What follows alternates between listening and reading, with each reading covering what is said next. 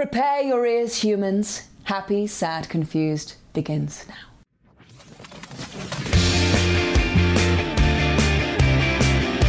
Today on Happy, Sad, Confused, two Horowitzes for the price of one, and maybe one in spirit.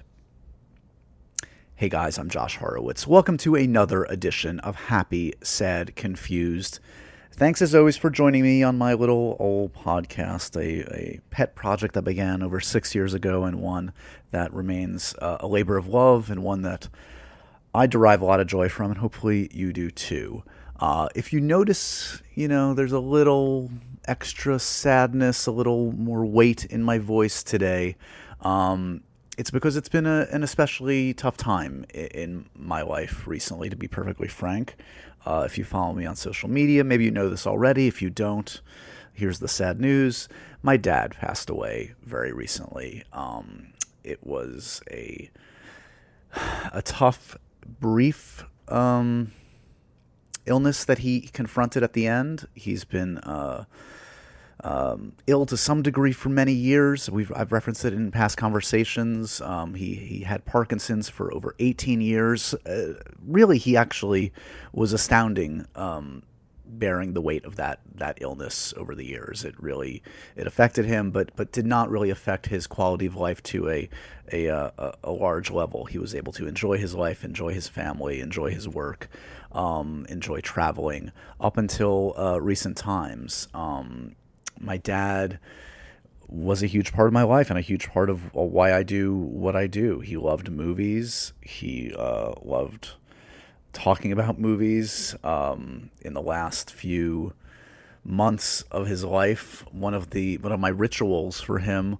was to uh, was to go through the movie listings every day, look at all like the look at all the channels, and make my movie recommendations to him, uh, because that was that was really his main source of enjoyment beyond obviously uh, hanging with his family was to watch old movies that he that he loved. I of course was always trying to expose him to new movies that I thought he would enjoy. He always wanted to go to the tried and true, the ones that he always uh, found comfort in. Um, which which kind of weirdly dovetails very nicely with what I've been doing on this show in recent months, talking about comfort movies.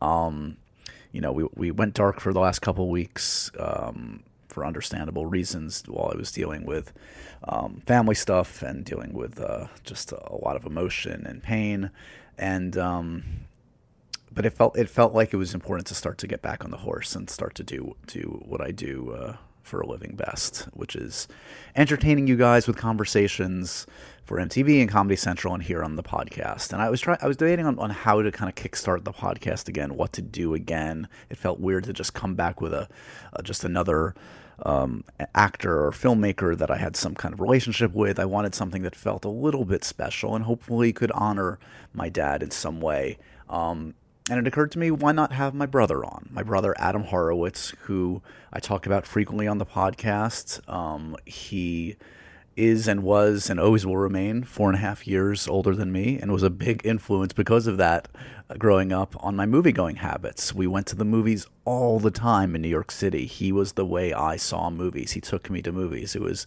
really Adam Horowitz's choices in movies that influenced my love of movies most. Um, so it felt right to have my brother on the podcast today, not to talk about one comfort movie, but to talk about sort of how we how we grew up and how we came to consume and enjoy movies as much as we did. Um, and also to talk about the movies that my dad kind of passed on to us his comfort movies the movies the genres that he loved most uh, the kinds of filmmakers and actors he gravitated towards most so this is a conversation with my brother adam about growing up in New York and seeing just a ton of movies and sneaking into movies and seeing double features and and watching movies not on VHS but on our beloved old Selectavision player, which you'll hear about a little bit more later. um, it's really a conversation about um, how I came to love movies through family and experience growing up. Um, by way of introduction about my brother, in case you don't know, Adam is a hugely successful uh, screenwriter and uh, television creator. Um, his credits are are long. Uh, they include uh, co-creating Once Upon a Time. Uh, he was a writer and executive producer of Lost. He co-wrote Tron Legacy. Um, he's done a lot of amazing, amazing work um, on sort of the other side of what I do. Um, and I've only interviewed him a couple times over the years. I interviewed him a couple times at Comic Con, um, and it was always a little bit challenging, a little bit interesting, a little bit odd. Because um, you know, how do you, you, talk to your family in different ways than you would talk to somebody in a professional, quote unquote, professional interview setting? Um, so this conversation might sound, I don't know, it sounds somewhere in between an interview and a conversation between two brothers, hopefully.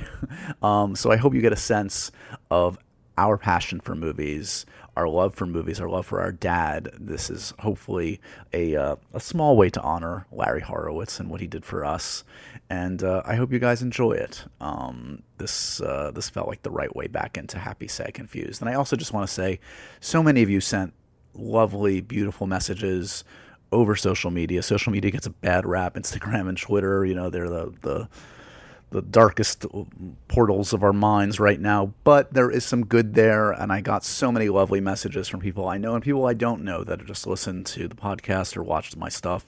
And each and every one of them truly, truly helped me through this time and will continue to do so. And I, I appreciate your support more than ever um, because. Uh, it ain't easy, as, as as many of you know, it ain't easy losing a parent and uh, and a loved one. So um, I thank you guys for helping me through this uh, this difficult time.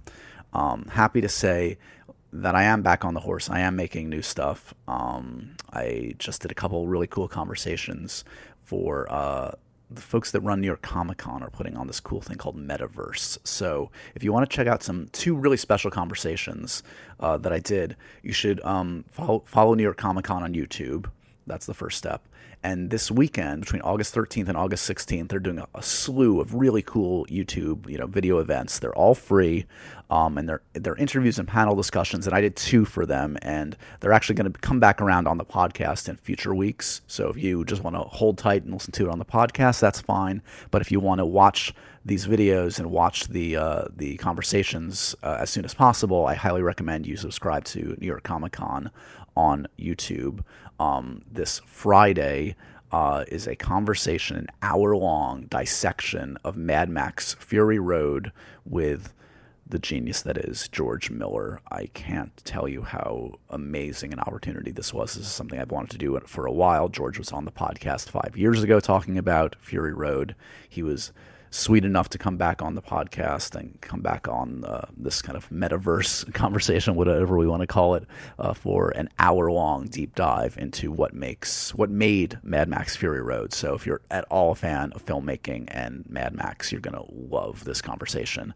I also chatted with Joe Keery, who uh, is fantastic, up and coming actor. You know him, of course, from Stranger Things as Steve Harrington. Has a new film called Spree out, uh, out August 14th. Um, and that's just a fun conversation um, about his life and career, Stranger Things, Spree, his favorite comfort movie. Again, go subscribe to New York Comic Con uh, on YouTube, and you'll be able to check those out. And if you want to just hang tight, you can also enjoy the audio versions on Happy Sad Confused in the weeks to come. Anyway, all right, onwards and upwards. Happy Sad Confused is back. I hope you guys enjoy this conversation. It's a it's a it's a personal one. Here is me and my slightly older brother, Adam Horowitz. Well, this is a, a, very exciting first for Happy Sad Confused. It only took uh, about six years and 300 episodes to add a second Horowitz to the mix. You know the more famous Horowitz, Adam Horowitz from Once Upon a Time, Lost, Amazing Stories, Tron Legacy. He's the uh, celebrated West Coast Horowitz. It's Adam Horowitz. Hi, Adam. Hi, my brother. Hello, brother Josh. I don't know. I don't know if I'm the more famous, but I'm the more West Coast. You are definitely the more West Coast and arguably more famous. Uh, the good thing about this is this is the kind of conversation we're going to have is basically what we talk about anyway. Like literally 90% of our conversations, I feel like just evolve into talking about the same 100 movies we watched as mm-hmm. kids. Is that fair to say? Mm-hmm. Um, so as I was saying in the intro to this, um, it felt weird to like dive back into my podcast with just like a normal old episode. Um, you know, since my last episode, um, our dad passed away, and you know, certainly he was a big part, I think, for both of us in, in introducing us to a lot of films uh, in different ways. Um, and I think I just wanted to like start by talking a little bit about how we consumed movies as kids, because I, I feel like I can fit them into kind of three buckets the way I saw movies. And the main one, to your, you can take credit for this, or I don't know if it's a thing to take credit for, is I think I saw most movies in the company of you. You're my older brother. You were then, you still are. so you, You're catching up, but I am still older. no, I'm not catching up. That will never happen, sadly. Um, so is that, I mean, is that fair to say? Do, do you remember like seeing most of our movies just together? Like more than our parents Yeah. taking us to movies? Well, I, there was a certain point where it felt like our parents decided that they could not keep up with our desire to see movies. Right. And- and- That's true. And then they just gave up and let us just go about our movie going business with each other and hoped that it didn't ruin us. Um, It seems like it didn't. If anything, it actually, we got both got careers out of it. right. I mean, there's a possibility that our lives could have gone in much better directions without them, but we'll, we'll probably never know. Um, there might be another timeline where we um, are, you know, very successful dentists or something. I don't know, um, or we've invented a cure for tooth decay, or. But I think that um, them, uh, you know, letting us. I mean, they they they at a young age they did. You know, I, I have memories of them taking us to movies, and they certainly like movies. I mean, our father particularly was a movie fan, but um, but then there was a point where, you know, I think around when I was around 10, 10 or 11, where I started taking you to movies, which, you know, as a parent now, seems crazy that they would let me take you, was like six or seven, when I was 10 or 11, to the movies In New York City. in New York City. It's like, okay, yeah, just go off to the movies and walk, you know, by ourselves. I don't remember much resistance like from like the usher. Like I I don't remember like encountering much resistance. No, I, I mean, it's not like we were going to like R-rated movies very often, if Yeah. at all. Um, but, but no, they New York in the '80s, in the mid to late '80s, which was when this was, um, didn't seem to care about its children in the way it does now.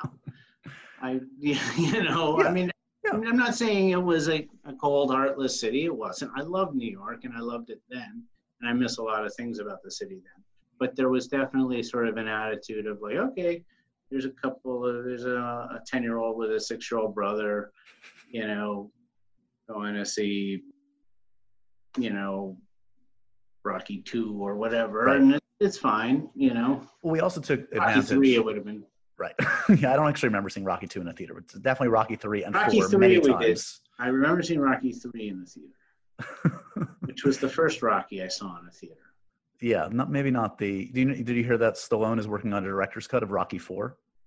A director's cut of Rocky Four wasn't what was released. A director's cut of Rocky Four. He was the director. Yeah. was Maybe there's a holding him back at that point. yeah. He was at the height of his powers. You would think he could do. I mean, that film was basically three musical montages. So I'm I'm anxious to see what he was holding back. maybe it's more of that robot. What didn't he get to? so the other thing we took advantage of, I mean, was sneaking around into the, into multiple movies. I mean, we did double and triple features like it was just part of the deal. Well, I think yeah, I, it was. It felt like once we discovered that movie theaters had more than one screen in them, it was seemed just like we were supposed to see Yeah. more than one movie. No, it's like going to an amusement park. You get to Why- go on all the rides. Why would you just go to one if you're in this theater that has four to six screens. I mean, back then that was a lot, four or six screens. Yeah. You know? But I Um, do remember some. Actually, I, now that I think about, it, I do feel like there was some tension. Sometimes you you you were not. You definitely were not supposed to do that, and it felt like we had to be a little strategic. There was one like particularly scolding woman, a um, an older lady. I remember at the the Loews 84th Street Theater on 84th and Broadway. We That was to- our theater of choice. That was the that was our local theater, as it were. I remember her giving us looks from time to time, um, suspicious looks about what these truants were doing. Right. It was a Saturday. It wasn't like we were skipping school, but you know, um, there was, you know, there was a lot of screens. What were we supposed to do? We didn't No, know any better. That's true. That's true. I, I I was saying before. I mean, in particular, when I think of seeing multiple movies in a day, I feel like we had a tradition going where we would go to summer camp, and I remember a few years like day because we I, I- I would go for summer camp for two months, and I would miss all the summer movies, and in order to just start catching up, we'd see like three movies in a day. Well, to to a a child or a you know a, a young kid like ourselves who loved movies, summer camp was cruel. It was like you know, going away in summer when the movies that were meant for us were being released. yeah, I don't need to swim. I need to see Gremlins. Right. right. Why was I being sent to the one place where you couldn't see Ghostbusters? Yeah. Where where where you had to be outdoors. Nature. While while, while children around America were were watching Gremlins and Ghostbusters and and and, and um, you know what- all, all the other the fun stuff um, you know I guess um, you know and then what would happen is yeah we would would be at camp for whatever seven or eight weeks which was you know very nice of our parents to send us to camp although i'm sure there's a little bit of a selfish motivation of getting the kids out of the house so they could travel and stuff themselves Right. you know they were also trying to be nice and expose us to athletics and fresh air but but the same respect we'd come back and we'd be like all right it doesn't matter if it's a flickering image on a silver screen we will go sit in front of it Right. And because of that, we did have some mem I feel like there was one. I think I think this is all the same summer. There's there's one triple feature. I want to say, I don't know if I have this right. Teen Wolf, Back to the Future, Real Genius. Would that have been the same year? that was that was right yes and that that, felt particularly cruel to miss back to the future like you know to send a kid away when back to the future came out yes. but like but it was interesting you come back and and there's two michael j. Fox movies out. There's teen wolf and back to the future. Now as a kid at the time they're just there's two michael j. Fox movies. You don't know the difference. They're they're just equal. Obviously, yeah. you know? so they're they're on an even playing field when you go see them you know and up in a you know a, a, a log cabin in new hampshire they, they're not sending you daily variety with grosses i don't know what's a box office phenomenon and sweeping america. For all i know teen wolf is the one you know? We went to see both and i enjoyed teen wolf just fine. Sure. I like Back to the Future a lot, you know, but it was it was you know it was it's funny to see it in that that context where it's all you're you're stripped of any sort of sort of cultural knowledge of what's going on. Though I do remember. Do you remember this? I mean, this is a whole another longer conversation. But in brief, we, you know, we were nerds for all kinds of movies. Mhm. Um, but we a big part of our childhoods was sci-fi and Star Trek. We would go to conventions, sci-fi conventions in New York. Mhm. I remember seeing the teaser for Back to the Future at one of those conventions where like they where the like the window comes down. Don't remember that, Really? But, um, okay. but I but I, I believe it happened. Yeah. Um, not, not disputing. Thank you. disputing it happened, but I don't remember it. Okay. Um, but I, I do remember um, I do remember seeing Back to the Future with you after summer camp, and I remember seeing it like I remember seeing it in Teen Wolf, and and yes, and Real Genius was the other one, which I really liked. Real Genius, and um, I still love Real Genius. I think that holds up, right? and I was very, very excited to much, much later in life uh, get to work with William Atherton. He did an episode. He did an episode of Lost for us when when um, my uh, writing producing partner Eddie and I worked on Lost. Um, we cast him in a role in uh, during the final season as a um, as a ornery school principal. That sounds about right. That's in his wheelhouse. it was his wheelhouse and he delivered and he was he was a very nice man and he did a great job and you know i it was one of those you know that that has been one of the joys of working the business now is like getting to work with people like Yeah. that. oh yeah you know i liked william atherton a lot and uh, he's now can write a role for him Amazing. The other, okay, so the other important, before we launch into some specific comfort movies, the other important way we consume movies, which um, speaks a little bit to our father's frugal nature, perhaps, or or sometimes poor decision making in buying uh, new tech. Um, he decided not to go with Laserdisc, which was one of the burgeoning new technologies of the time. He went with RCA's competitor, the Selectavision. Yes, the Selectavision was a um, a technology that never quite took hold. It looked like a laser disc, but it was not a laser disc. No. It was, um, as far as I could tell, it was like a, record with images. Yeah, it's more akin to that. Like it's grooves. It was little, Yeah. and that's and the Grooves. dust would like literally ruin it. Yeah, I don't even quite understand how the technology worked.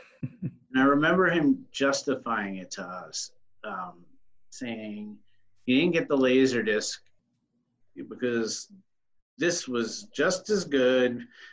The only difference is something like after 10,000 plays, the disc wouldn't be any good. But who's going to watch a movie 10,000 times? That was the only difference. There's no other qualitative difference. Well, Sensible. out there was a lot of qualitative difference. The image was not very good. It was, um, you know, maybe a step up from VHS, if that, which we didn't have. We were the last family not to have a VHS because um, we had a Selectavision disc player, which was all you really needed, except that you couldn't record anything with it. You just watch a very limited selection. I think we were we were probably one of the last ten families to like stick with it because I was I, I looked it up. It, I think like I read the last one they produced. I'm pretty sure we owned was Jewel of the Nile, and I feel Ah. like I feel like I see that in our collection. So like from like 81 to yeah 81 to 86, we had like every Selectavision disc. I I'm impressed that we're still hanging on to the technology in '86, and that so are we. Um, yeah, but because of that, there was a limited selection, and there was we had a limited library of films um, that our father would buy, and that would sort of like that kind of curated our film knowledge a bit just Yeah. by what we had.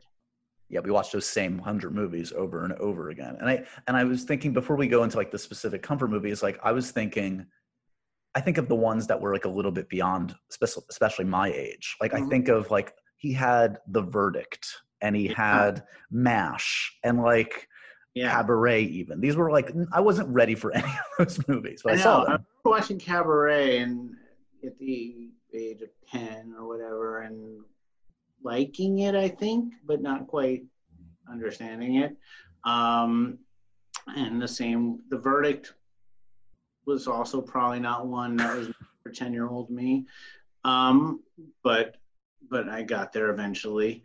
Um, I do remember. I don't know if you remember this. That the only James Bond movie we had. Do you remember this?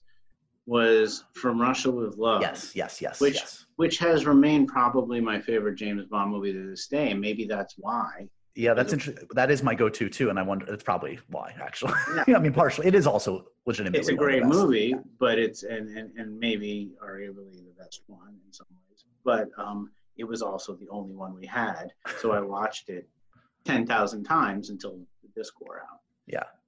Um, okay, so we, we we're gonna we're gonna talk about comfort movies in three buckets. We're just gonna kind of free associate it on a few.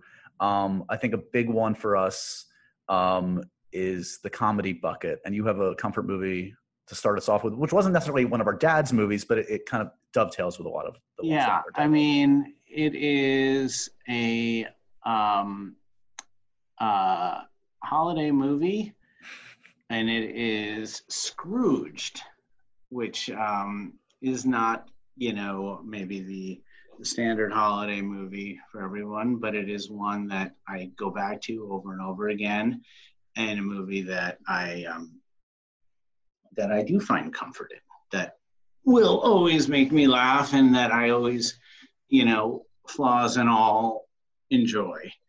Um, like it's, you know, no movie is perfect. I mean, maybe there are a few perfect movies, but but there's a difference between, you know, perfect movies and and movies you just like enjoy being with. And Scrooged is one Yeah. for me that whenever I come across it, I can just watch it at any point and enjoy it. And then, you know, and every holiday season, I wind up watching it or now making my kids watch it. Um, and, and um, you know, I think part of it is it speaks to my sense of humor.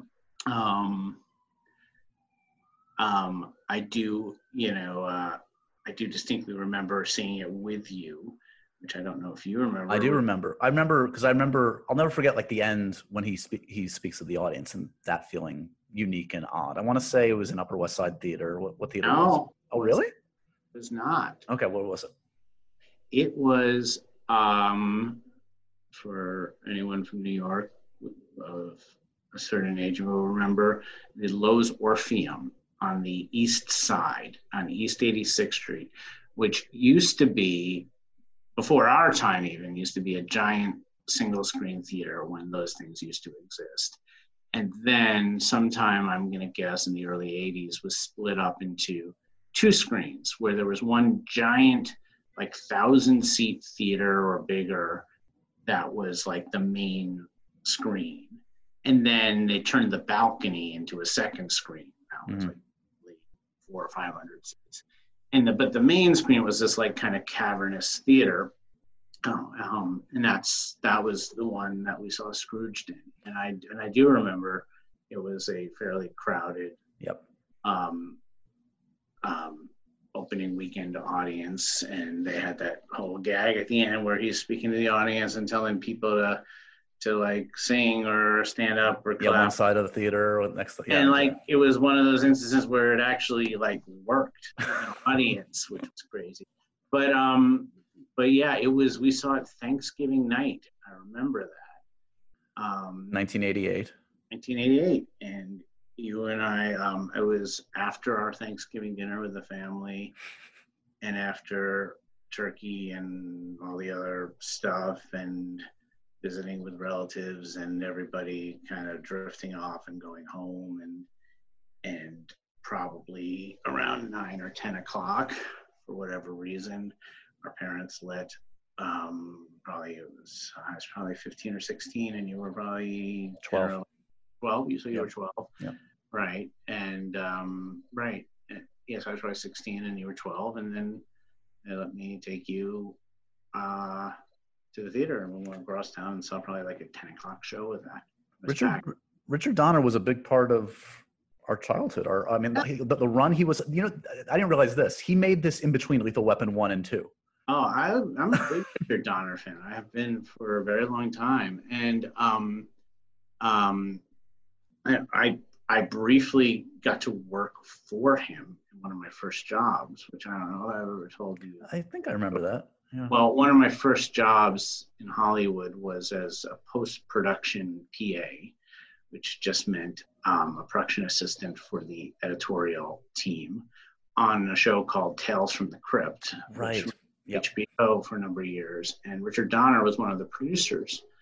And in the pre internet days of 1995 ish or whatever it was, um, where this was like probably late 94 um, you know, there was back then there was no like you know dailies on the internet and all that stuff. What would happen is I would wake up at 5 a.m. and drive over to a place and physically pick up the dailies and then Hollywood and then drive them from Hollywood to Chatsworth where the production, post production offices and production offices were. And then we would like, the editorial team would make dubs of them on VHS and then I'd have to drive them to all the producers. There were a lot of producers all over town, Paramount, Universal. There was a million producers on the show and Richard Donner was one of them. And, um, and I remember, uh, you know, uh, having to go to his office like, you know, every day and briefly getting to meet him. And, um, and uh, on the Warner Brothers lot, which uh, was, you know, I just gotten out of college. And, um, but, you know, the thing with dailies then was they were on VHS tapes. So, like, you know, you, when you'd have dailies, I'd be literally carrying like a cardboard box that might have 30 or 40 VHS tapes stacked in them. And they had these little narrow pathways on the Warner lot between the little bungalows. And I remember just like being very nervous and just wanting to get into the right place. And I remember, um, and this was like very early in my time in Hollywood, just a few weeks in bringing this very nervous, to do it right. And I like, I tripped, I fell and all the tapes splattered out of my cardboard box and blocked this like you know two foot path. And and i got on my hands and knees and i'm picking it up trying to get a box and i feel this like little entourage stop waiting for me to get so pick them up and get out of the way. And i i look up and staring down at me is clint eastwood. And that was the scariest hollywood moment i probably ever had just clint eastwood just waiting the tapes out this way. Oh my I- god. I- anyway, You had a yeah, you had a lot of you had a string of interesting early Hollywood stories. I mean, I still remember just visiting you out there and like getting to read scripts that you were you were getting and reading. That was like my first time ever reading yeah, scripts. But anyway, okay, let's let's talk some more Yeah. some more comedies um, because I feel like beyond Scrooge, which I don't know, I don't even know if our dad ever watched, um, but I'm with you 100 percent on that one. But his his comedies, I think of I think of Mel Brooks, I think of Abbott Costello, I think of Marx Brothers, really silly, big Pink Panther. Pink Panther, yes. Um, he, I think he exposed the. Uh, I, I would, I would credit him with exposing us to all of those, pretty much. Yeah, I mean, I I think Pink Panther, and I think you know, also, I mean, I mean, I think he liked Blake Edwards because I also Yes. remember him taking us see Victor Victoria. We had that on on Selectavision too. Yeah, which was not a Pink Panther movie, but it was Blake Edwards movie. And that was like what 1982, something like and that. Yeah. and yeah, we were pretty young to be seeing Victor Victoria, but Yeah. it was. But I still got something out of it, and that was a funny movie. I remember he loved Victor Victoria. That movie was. that's a funny movie. That's a good movie. Pink Panther really registered for me. Pink Panther was just all of them was that was a big thing in our household. Yeah. All.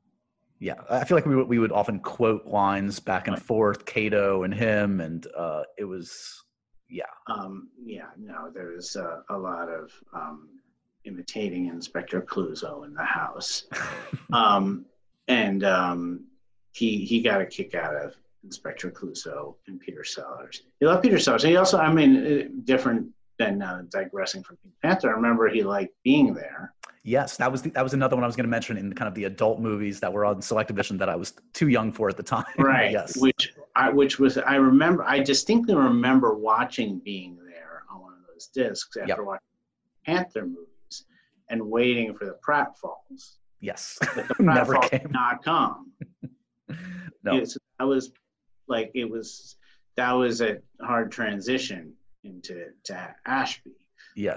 but but but but it was I got there eventually, but um but um but yeah, no, so his taste spanned all sorts of things, but he really did like Peter Sellers. Yeah, I mean, I remember we had Strangelove on on disc as well. Um, After the Fox was a, The one of his favorites. Yeah, That was a big one, which was I don't know if people are familiar with that one. That's a slightly lesser known one about that's great though. Yeah, Yeah, it's a, he plays a guy pretends to be an Italian film director to do a heist. Uh, it's it's a funny movie. um, I feel like we should mention Mel Brooks too because I think Young Frankenstein, in particular, stands up as one of my top comfort movies, and I think it was one of his favorites too. It is. I just watched that recently with my children, um, and it was actually a bit of an ordeal to find. It's like it was hard to actually find it. Um, I did track it down. Like you had to like I had to like subscribe to Starz or something. Did you not? Did you not look up Selectavision discs on eBay? Because it was definitely on Selectavision. I have have it, but um, it's still funny. Yeah, it, it played well with two out of three of my children. one of them, one of them, the youngest, found it a little scary, which well, is because it's like it's so close yeah. to what it is that it did play a little scary for him. Well, it's shot beautifully. It's in black and white, and like if you weren't listening to the dialogue, you would think you're just watching a like a beautiful classic horror movie. Yeah, and for my seven-year-old son, it played a little like that, so he yeah. he he was a little little frightened. Um, next category, let's talk about our um, kind of suspense films and the, uh, tell me your comfort movie, which is not it has some comedic uh, bent to it too, but it's a good entry point. Um, foul play, that was a big one for me as a kid, and um, I remember that was one that was like on like HBO a lot and like or like the BBC Saturday Night Movie or whatever, and he and he liked that one. Yep. And I remember watching it with him and a kick out of that. And, so, for context, just a little bit, it's a 1978 movie. This is um, Chevy Chase, Goldie Hawn, Dudley Moore, um, and it was actually one of I think one of the first like big leading roles for Chevy Chase after SNL. Yeah, um, yeah. It is one of the first, one of his first big leading roles, and there's actually a, a funny moment early in the movie where, um, which is a slightly strange scene where you meet Goldie Hawn at a party at the very beginning of the movie, and Chevy Chase is there and hits on her, which is like just a way to introduce his character early in the movie because his character doesn't come into the movie until like 45 minutes into the movie because he's like the police detective that gets assigned to the case that, that she's like gets embroiled in this whole mystery thing. But they clearly wanted him in the movie early, so they put him in this opening scene, and it's just this big coincidence in the movie that there's really no reason for him to be in that scene. But it, like he like kind of hits on her at this party, and then at the end of the scene, when she kind of rejects him, he just kind of stands there, and the camera holds him, and he just kind of looks at the camera, and it's like this like SNL like moment almost, and you feel like the SNL actor in him there very strongly. But um, there's a little bit of a test run for for Fletch, a little bit more. Um, there's a little Fletch in there too. Yeah, it's. it's a, I, I haven't seen it in a while. Have you seen it recently? Does it hold up? It it, it, does. Um, it is it is a classic example of how a PG movie in 1978 is very different from a PG movie in present day. Right. And um and also like I was watching it with the family and then it became clear after about a half hour it's probably not appropriate for my children yet. So um, it, it, you know it's funny and and it's a PG film and there's some adult themes in it. It's not you know super you know out there, but you know these days it would certainly be a PG thirteen uh, R-rated movie. Um, and you know there's a whole extended sequence with Dudley Moore in the middle of the movie. That's a funny sequence where she's being Goldie Hawn's being chased by the bad guys, and she goes into a singles bar and she um, asked Dudley Moore to help her out, and he takes her to his apartment, and he thinks she's picking him up, and he the whole misunderstanding, and it's really it's a little bit of a dated and like you know there it's uh, I don't know if it's offensive so much because Dudley Moore is is really portrayed in a negative light for what right. he's doing, but it's not really a, a scene for kids. Right. Uh, it's funny. Um, it's also and, like a, a oh yeah, go ahead. Yeah, go ahead. No, you go Well, I was going to say it, it belongs to kind of like a weird subgenre that I really, really, really love, which is kind of inspired a little bit by by Hitchcock and like these kind of ordinary people caught in in these like yeah. extreme circumstances. You think like North by Northwest is the Hitchcock example that comes to mind most.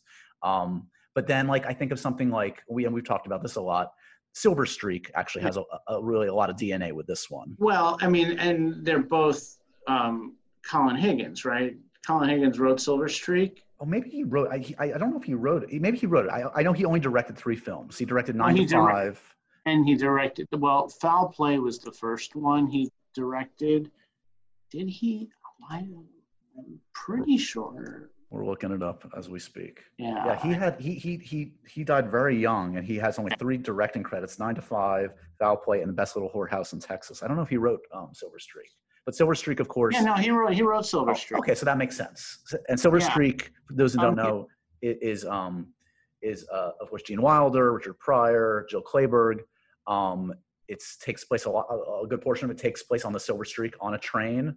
Um, uh, Gene Wilder witnesses what he thinks is a murder, and um, and yeah, gets kind of caught up in in circumstances beyond his uh his purview, beyond what he can handle. And um, and what I found interesting recently, I think I mentioned this to you, is despite it being kind of like a, a Richard Pryor, Gene Wilder movie, Richard Pryor doesn't come in till like an hour into the movie. no very late in the movie and um and there's there's elements of that movie that probably don't hold up in a modern context Yes, yes. But- a, scene, a scene in the bathroom that would probably not work today. Yeah, Yes. um, but but it's it is a it's a well written and well made and well constructed movie, like Foul Play is as well, in that they they are sort of spoof isn't the right word so much as they're like kind of they take the Hitchcock genre and kind of add another genre to it,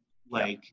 Um, and Colin Higgins was a really, really talented writer. He also wrote Harold and Maude, oh wow, I didn't realize that. Yeah. yeah, which was, I think, the first thing he wrote, or at least the first thing that was produced of his. He, wrote, he must have been very young when he wrote that, and he was very young when he died. Yeah. sad. Um, but um, but he wrote Harold and Maude, uh, which is another great, um, and which is not a Hitchcock inspired thing. It's, No. a, it's a whole other thing. But but Silver Streak has a lot of Hitchcock in it too, married with sort of a romantic comedy element in it as well, plus also a buddy film element in it. It's got a whole bunch of stuff in it. Yeah. And then Foul Play also is this like takes the Hitchcock like wrong person in the wrong place uh, conceit of something like North by Northwest, and then marries it with, um, you know, a buddy cop thing, and um, and a uh, romantic comedy thing, and and um, and turns it into something else. Now, I've always thought, and you know, that you could look at foul play actually as like, in some ways, a oddly like a a a a dry run for something like Lethal Weapon Two. Like if you Please look at the, okay. no, it, not Lethal Weapon one, but Okay. two. Because if you think about the, the movie, the Brian Dennehy character, hmm do you remember? And you probably don't because he's it's a pretty small part in the movie. But Brian Dennehy um, plays Chevy Chase's partner, and Oh, okay. Chevy Chase is the crazy cop. Brian Dennehy is the sort of button down cop. They're essentially Mel Gibson, Danny Glover, and they're assigned to deal with this crazy woman.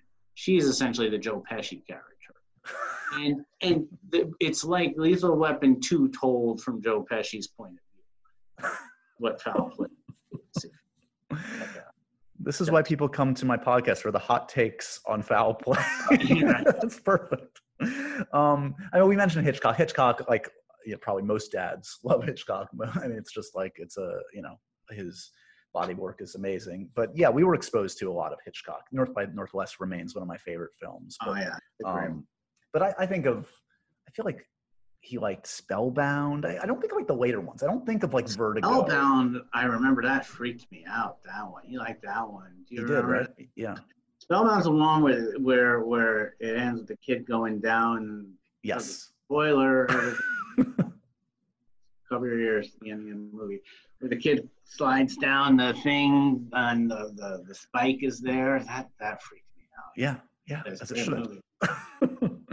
um, but- Yeah. but that's another one that I probably saw too young.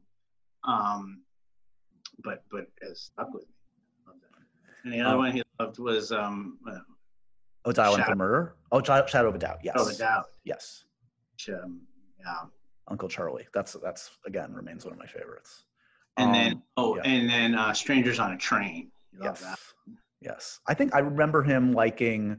I think he liked Throw Mama from the Train, which is obviously a huge Yeah, descendant of. Yeah, that's right. He did. Yeah. Um, okay, the third category, the final category we want to bring up, and this is a big one. Um, he he loved war movies, in particular World War II films. Um, I would. I guess I would say Casablanca, which is sort of. I guess it is a World War II movie, but it's also a lot of other stuff. yeah, But um, but it's um, that was one of that we had on disc, which I watched endlessly. Which is, you know, I do think, you know, going back to something I said earlier, actually is pretty close to a perfect movie. yeah, I, I would Uh, agree. there's there's not much to quibble with in that movie. It's interesting now, like showing it to my kids now, you, you know, having to give the context of World War II and what was going on. I had to pause it a lot to explain what was happening and why you would need letters of transit, like what, what what what the whole situation was. And when we saw that movie, and when our father showed it to us in you know early 80s, late 70s, whenever it was you're talking about 35, 40 years after World War II. right. It was much oddly closer and fresher.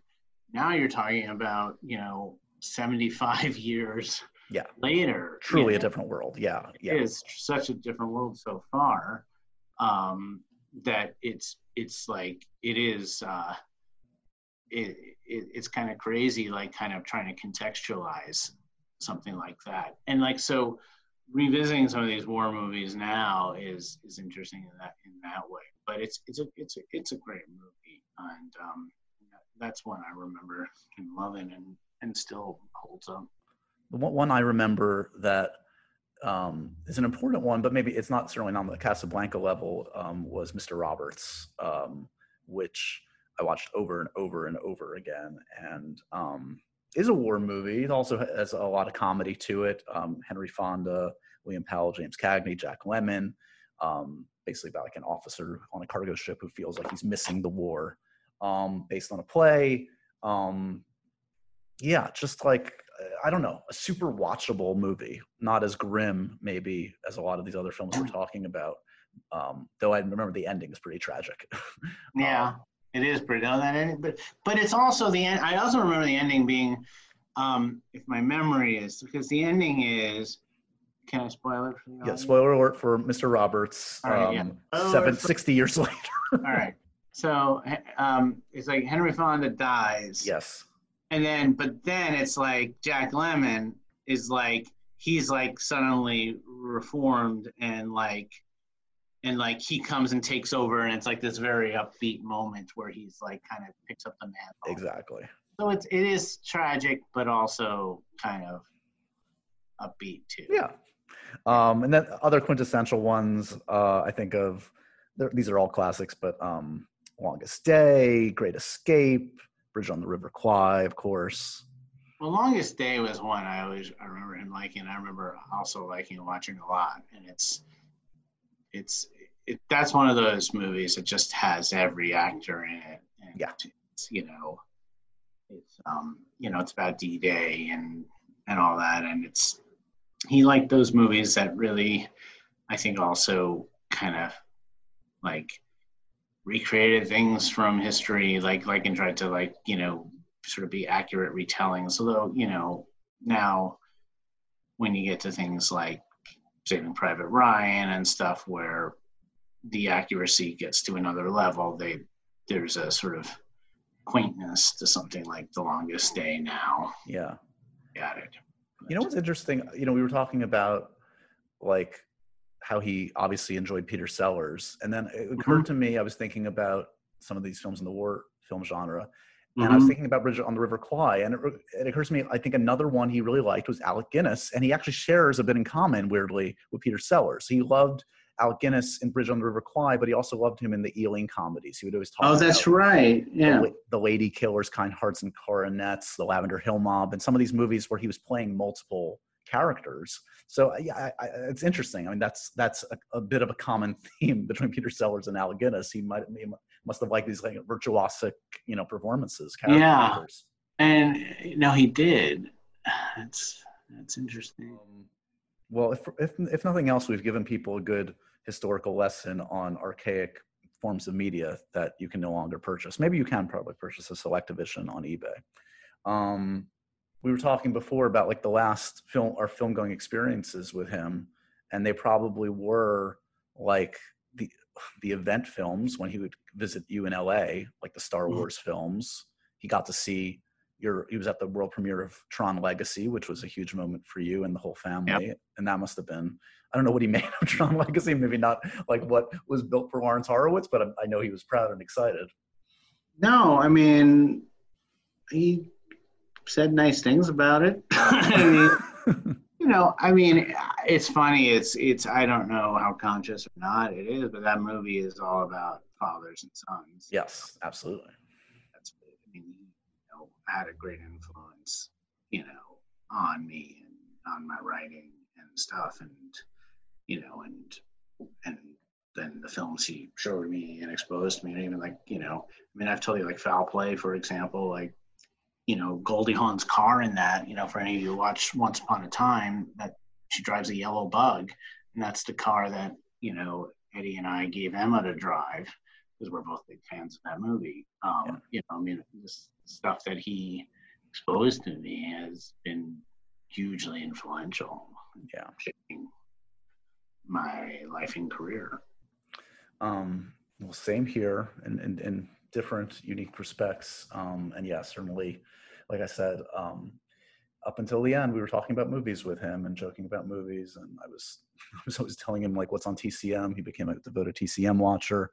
Um, so we have a lot to be thankful for, and um, and I think he would appreciate that this gave us a nice excuse to talk movies and talk about um, his influence for an hour. And sorry, it took this to get you on the podcast. Yeah. Next next time we won't we won't wait for a death. You can come back anytime. Yeah, let's not. let's not do that. Stay tuned for more foul play hot takes with Adam Horowitz on the next episode of. Happy a lot of thoughts on foul play and Richard Donner. And so ends another edition of Happy, Sad, Confused. Remember to review, rate, and subscribe to this show on iTunes or wherever you get your podcasts. I'm a big podcast person. I'm Daisy Ridley, and I definitely wasn't pressured to do this by Josh.